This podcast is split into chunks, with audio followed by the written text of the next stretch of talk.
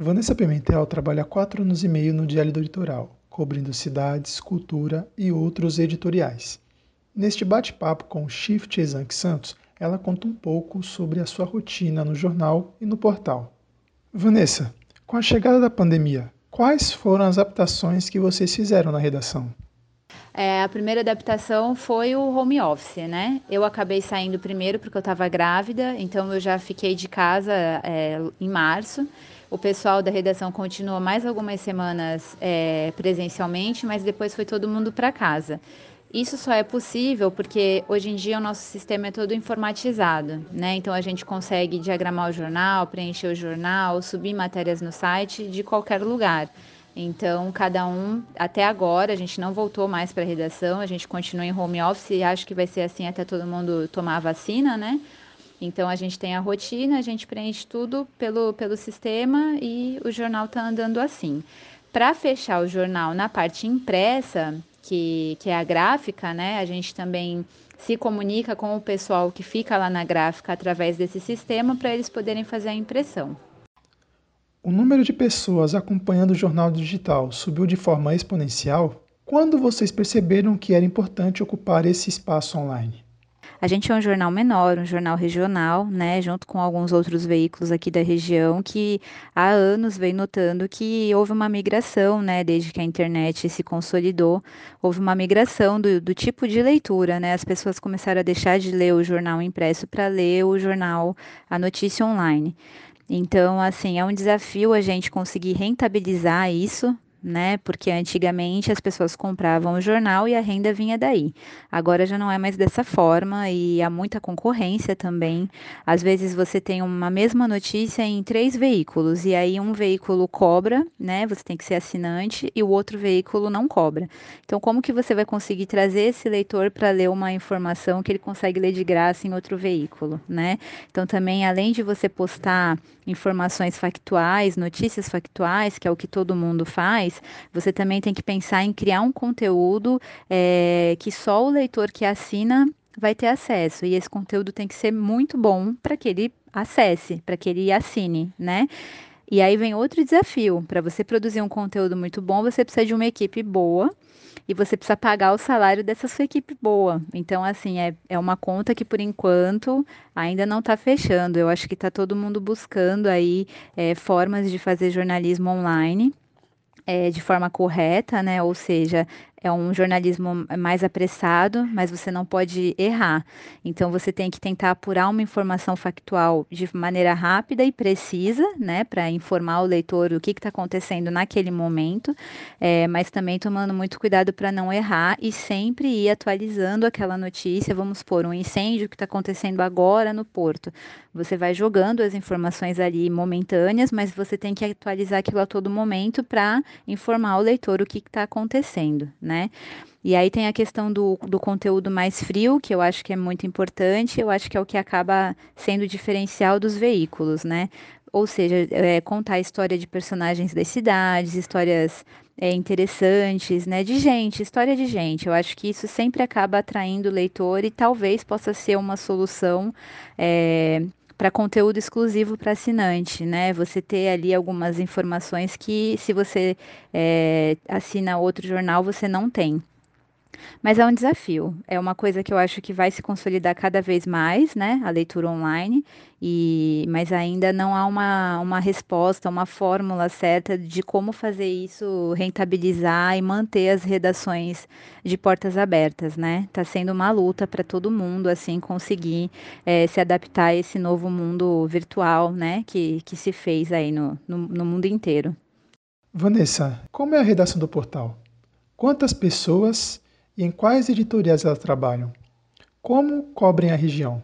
Bom, a redação do portal é junto com a redação do impresso, né? Não tem uma separação. A gente faz conteúdo para os dois, tanto para o jornal impresso quanto para o online.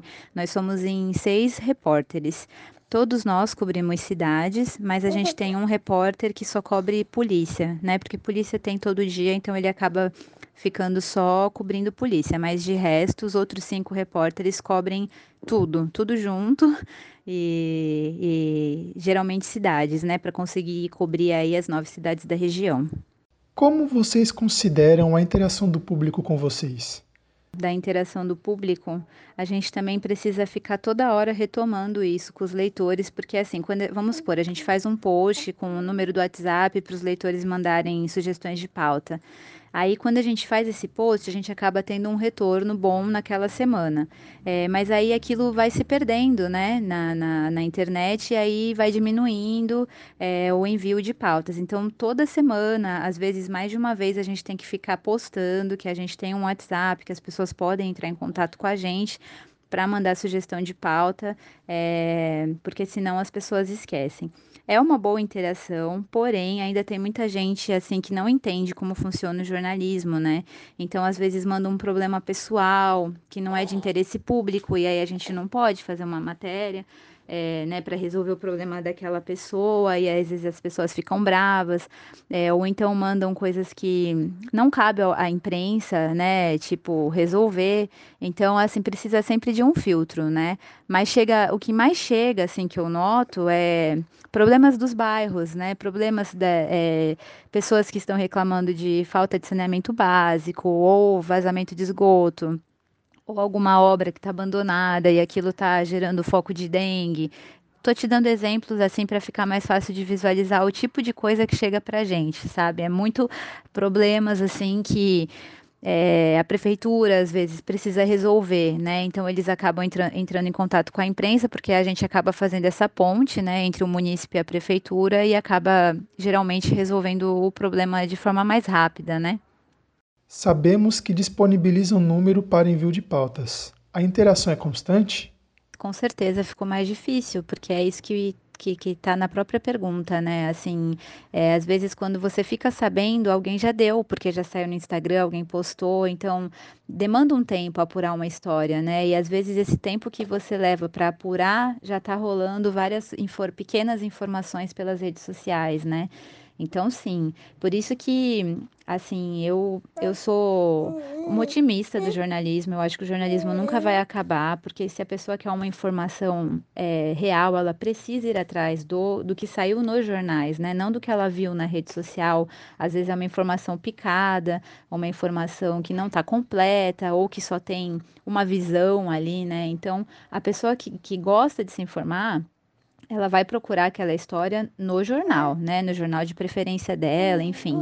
Então, eu acho que o jornalismo tem um papel importante nessa questão, mas é muito difícil competir com o tempo das redes sociais, assim, é, eu acho até que às vezes o, o jornalismo peca, porque na pressa, na busca pelo acesso, né, às vezes as informações que o jornal posta, por mais que ele vá atualizando, né, no, no decorrer do dia, a versão online daquela matéria, às vezes é, é tão pouquinho, tipo, outro, um exemplo, né, começou um incêndio na favela, Aí a gente só tem aquela informação e às vezes na busca do acesso já posta que está acontecendo um incêndio na favela México 70, vamos supor, mas a gente ainda está buscando aquela informação. Então às vezes fica um parágrafo, né? E aquilo acaba às vezes assustando uma pessoa que às vezes mora ali, mas estava trabalhando. Meu Deus, começou um incêndio, mas a gente ainda está apurando as informações, a matéria ainda não está completa.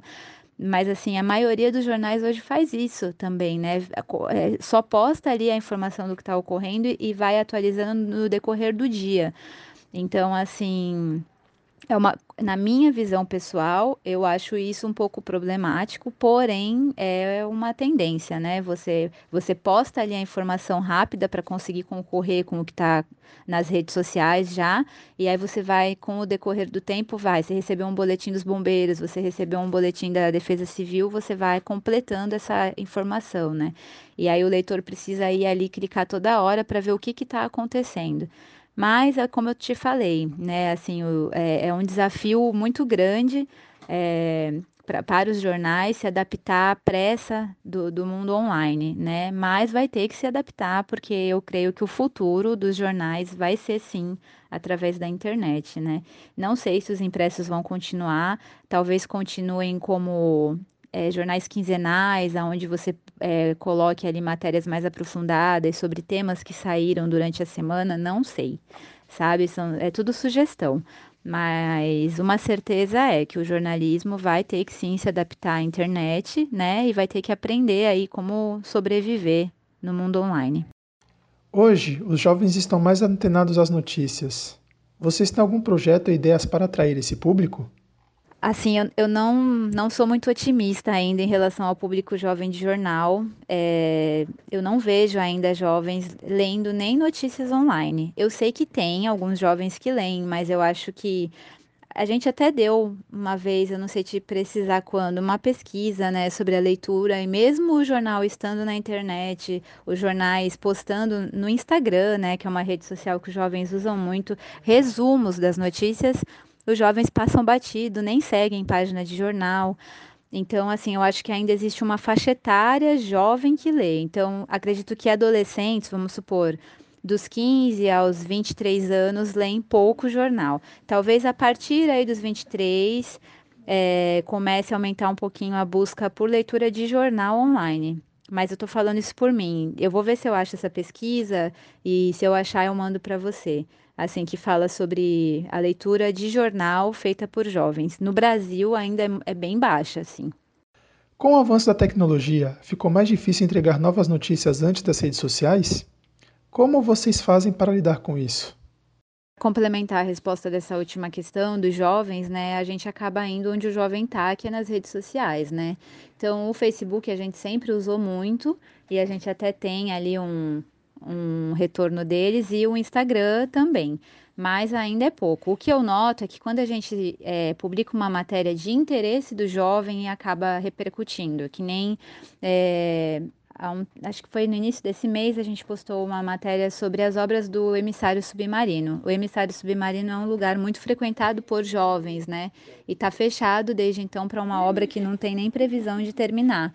Então, como é uma coisa que incomoda os jovens, eles não poderem mais ir no quebra-mar, surfar, enfim, acabou tendo muita repercussão entre os jovens, mas porque era um tema, né, que interessava eles, ou seja, um lugar que eles iam e agora não podem mais ir porque está fechado é, por uma, uma confusão aí da prefeitura.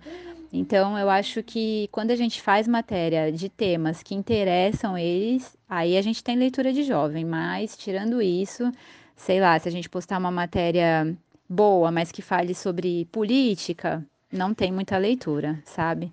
Mas aí também não é uma questão só de jovem, né? Também se a gente ampliar é uma questão assim do brasileiro, né? O brasileiro ele lê muito título e não lê conteúdo. Então, são vários desafios que a imprensa tem aí para conquistar os diversos públicos, né? E para conquistar a leitura desses diversos públicos.